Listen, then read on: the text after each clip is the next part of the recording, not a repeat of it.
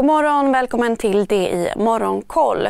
Uppåt i Asien, Stockholmsbörsen ser ut att öppna neråt och terminerna för börserna i USA pekar även de mot en öppning neråt i eftermiddag.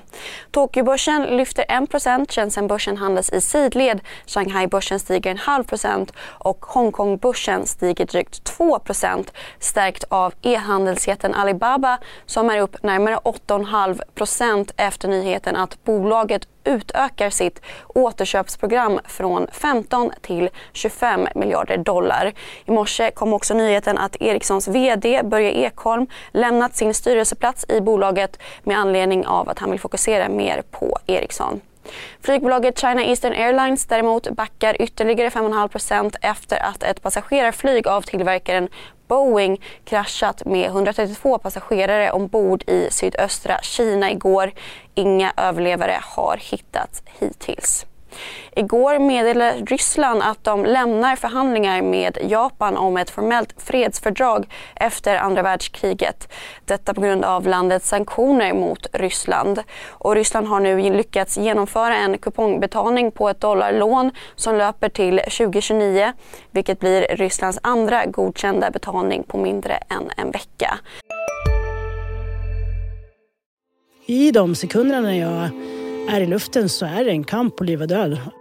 I Spotlights serie Vinnarskallarna minns stjärnorna själva de dramatiska svenska sportögonblicken. Hör Anja Persson berätta om när hon kraschade i OS-backen men reste sig igen. Jag ville vinna över berget. Vinnarskallarna. Nytt avsnitt varje fredag. Sök efter podden Spotlight.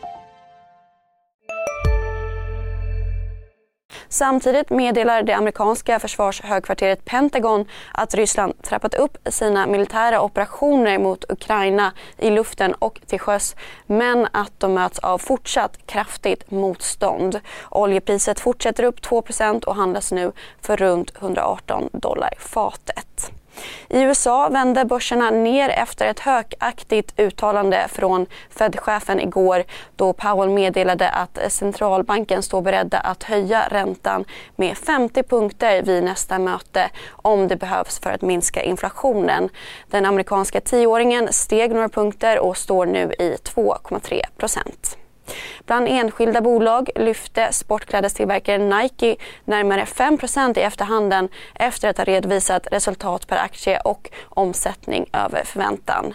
Så Sverige, gruvbolaget Copperstone Resources har tagit in drygt 80 miljoner kronor i en riktad emission till Bactiguards huvudägare Thomas von Kock och Christian Kinch med teckningskursen 1 krona och 14 öre per aktie.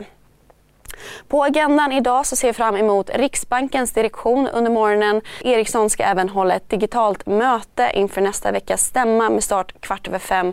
Missa inte heller Börsmorgon 8.45.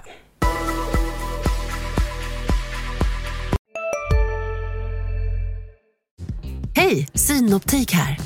Så här års är det extra viktigt att du skyddar dina ögon mot solens skadliga strålar. Därför får du just nu 50% på ett par solglasögon i din styrka när du köper glasögon hos oss på Synoptik. Boka tid och läs mer på synoptik.se. Välkommen! CSRD, ännu en förkortning som väcker känslor hos företagare. Men lugn, våra rådgivare här på PWC har koll på det som din verksamhet berörs av. Från hållbarhetslösningar och nya regelverk till affärsutveckling och ansvarsfulla AI-strategier. Välkommen till PWC.